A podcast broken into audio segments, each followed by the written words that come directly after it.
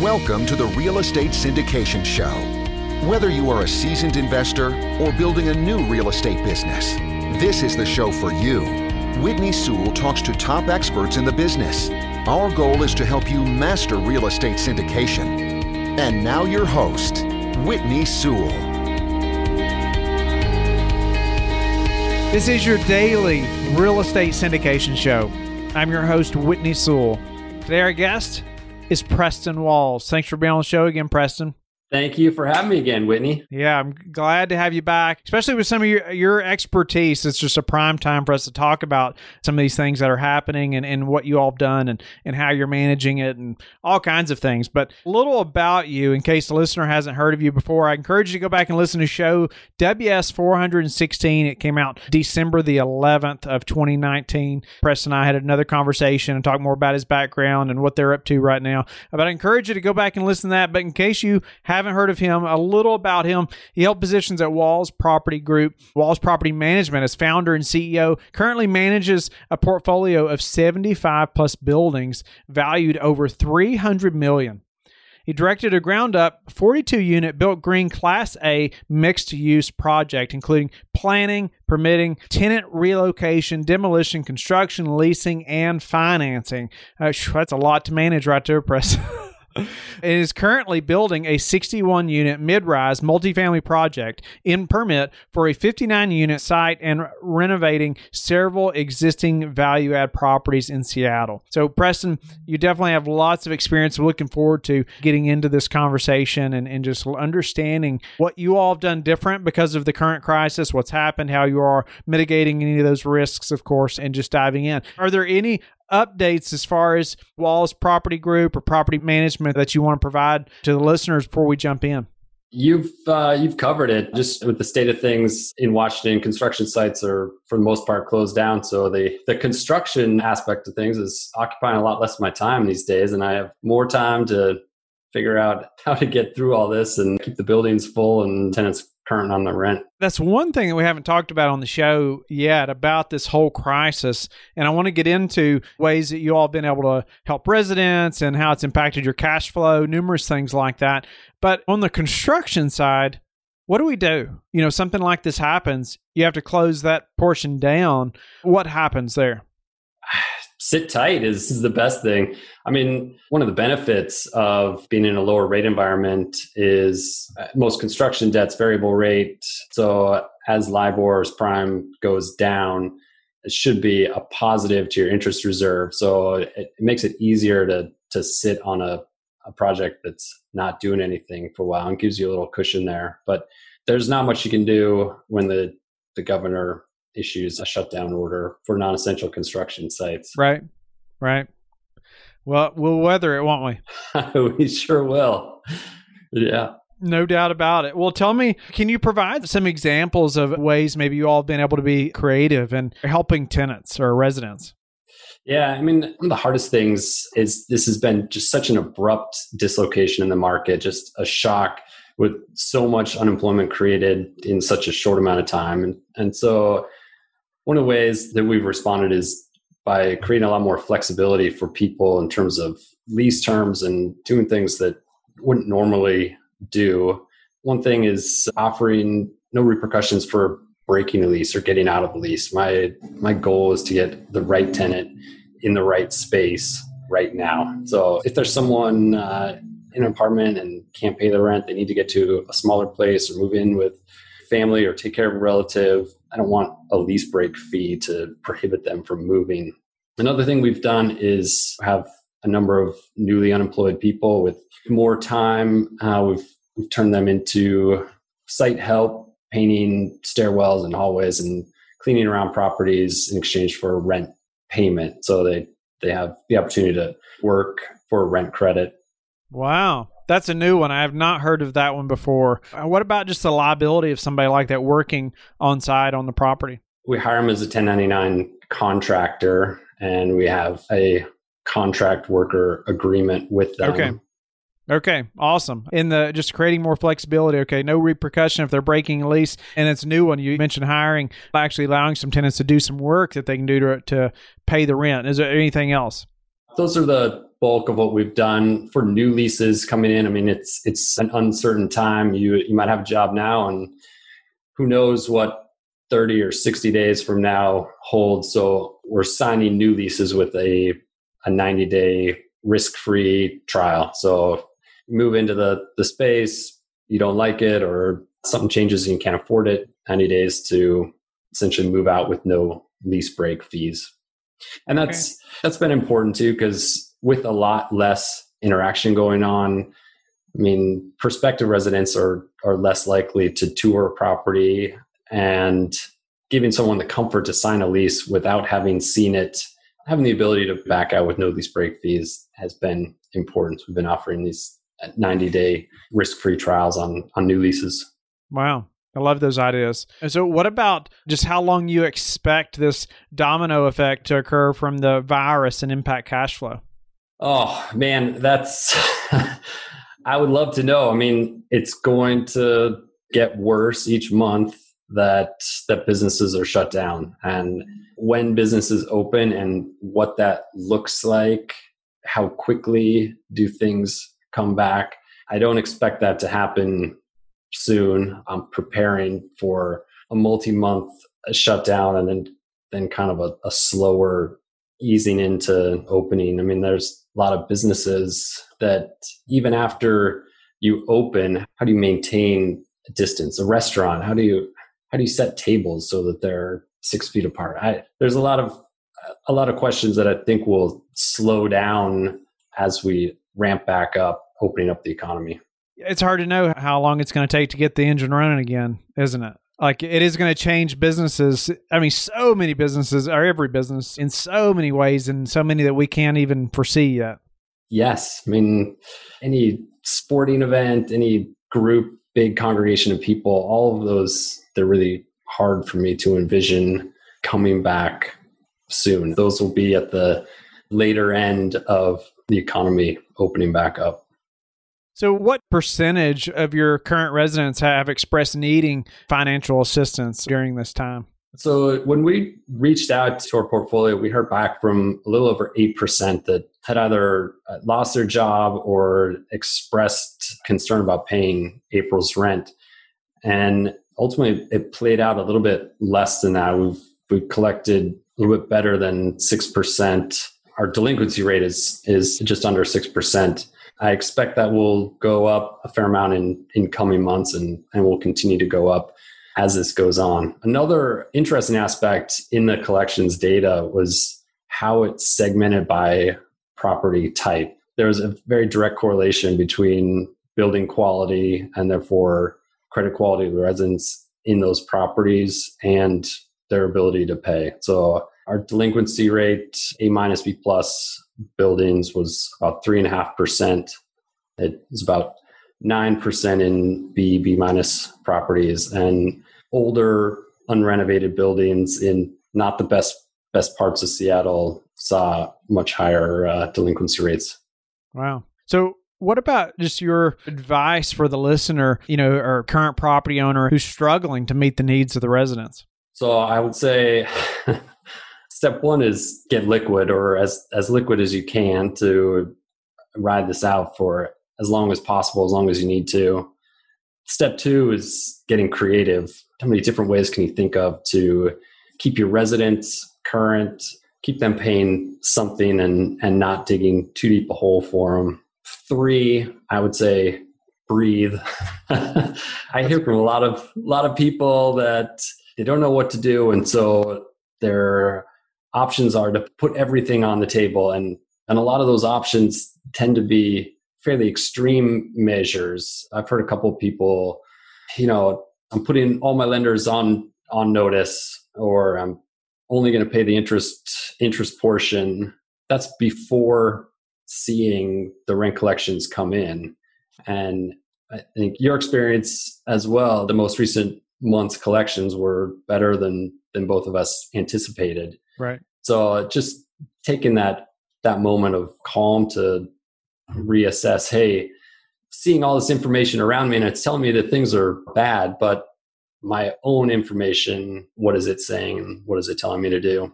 You know, from there, at some point we're going to have some great buying opportunities to get back into this market but just thinking back to the last cycle in 2008 it was about two years after the stock market put in a bottom that the multifamily real estate market bottomed out so that was a long period of just waiting for the market to stabilize and get to a good entrance point where you could could get back and and have some stability and visibility of of what rents are going to be doing. You think it's going to take that long again? It all depends on how long the economy's stalled, how long the economy's frozen up, seized up, and what ripple effects that has on other aspects of the economy. And the, the other the other wild card is banking or the other risk is banking. So how much liquidity comes out of the banking sector and, and how much do lenders pull back from the market? I mean, we've already seen tremendous restriction from lenders. It's a hard time to be getting a loan right now. I've talked to to a number of lenders that are either out of the market entirely or have significantly constrained their their lending parameters whether that's raising debt service coverage ratio eliminating cash out refinances one lender a couple lenders have are, are requiring a year's worth of principal and interest payments reserved you're seeing much higher vacancy rates underwritten all of which negatively impacts loan proceeds it's a hard lending environment and that's not going to get any easier the longer this goes on, the more economic damage there is and the more people are out of work. I mean, in your opinion, what's the worst case economic scenario that we could face as property owners during this time? The worst case is a liquidity seizure within the banking sector. So, a lot of people out of work, a lot of economic destruction leads to fewer people able to stay current on their payments to banks. That's credit quality to banks. The banks don't have enough cash flow, causes them to be ultra conservative on new lending that limits new loan supply into the market. I think it's it's credit or, or liquidity risk from from banks. Hmm this whole thing has brought about so many changes that we talked about a little bit. You know, every business is operating differently probably than than they have just a few months ago or have in the past. But what about just some examples of how your team has been able to either bond or be more productive or be productive at all during this time where we're working at different places and probably different schedules as well? One's been around leasing. I think that's really been an an impacted area of the business you know, it's just a short time ago, one leasing agents told me that there's no way people are going to uniformly or consistently lease apartments without seeing them. And like a lot of companies done a lot of work on getting video tours of of properties posted lockbox so so people can can do showings on their own but we've seen a lot more leases signed without physically being on the property. Uh, that's been encouraging to just see a, a really quick shift in how prospective renters are adapting to the market as well. And, you know, at anytime you can do something remotely like that and eliminate eliminate a trip to a property that's adding to productivity and we could see some good takeaways in the leasing department uh, nice. from this. Yeah. What about the traffic altogether, the leasing traffic? Has it been impacted? Has it gone up, down? What's your feel for that? It's definitely been impacted. I'd say the leasing traffic's mirrored sentiment pretty closely. When things were the scariest, if you will, our traffic numbers were the lowest. And as people kind of get accustomed to a new level or new normal that they come out again. And fortunately, in in Washington, leasing and showing housing is is not something that's that's been subject to shelter in place ordinance. And you know, we can still get out and do two person tours of property, but a lot of the traffic is is coming through kind of virtual tours. Some of the agents are doing FaceTime tours remotely. So just one person is in the space at a time and, and they can talk them through the space and the amenities and features and, and aspects of the property. Wow. Yeah, great ideas. I've heard different management companies doing different things like that just to, you know, still show people the units as they're needing to move. And so we want to be able to make that available. What about just the impact that you expect this to have on rental rates altogether? It's been quite a bit different in the short term than I expected. I, I think because there's such a dislocation so quickly, it's created kind of this scramble to people to figure out and get in the right place quickly. And in a number of cases, that's that's led to far more traffic than we'd expected on certain listings and some selective price increases over the longer term, say the next six to 18 months, with the unemployment rate where it's going and where it's headed, with negative GDP numbers, all of that points to lower rental rates. And I suspect we'll, we'll see some, some pretty good declines on rental rates uh, a little bit further out. I don't doubt it either. I, am sure we're going to see some decline before it starts going back up, right? Hopefully, we've prepared to weather that storm. Before we have to go, we're about out of time. But just what about multifamily financing? How do you see that, or how's it been impacted, and long term going to be impacted? It's definitely been impacted in, in the short term. I mean, it, it's a lender's market out there right now, and so if you can find a lender to work with you on your property, and you should take it and try to get that locked up as soon as you can. And I, I wouldn't be too picky on the terms because I see the, the lending environment could get more challenging if the banking scenario deteriorates. You know, ultimately, it's going to stabilize. The banking banking environment will stabilize, and as property prices come down, lending metrics will get more favorable to buyers. So uh, there'll be some relief as prices come down. So, just a few final questions, Preston. What are some things that maybe you all were doing a few months ago that now that this has happened, you're like, you know, whew, I'm glad that we did that? The uh, refinances that are closing now, those started several months ago before all of this. And that, that helps with liquidity situation, preparing the units, photography, virtual tours, videos, all of that helps on the leasing front so yeah, those those are the main ones. So what about a way you're finding investors right now? We're just communicating with our current investor base, updating them on on the status of of the projects, on collections information, and communicating where we think this is going. This we've not spent a lot of time on focusing on on new investors or or expanding that network we're pretty well hunkered down on just preserving everything that we have right now. Yeah. Focus right now is key uh, as usual, but especially right now, right? So tell us how you like to give back.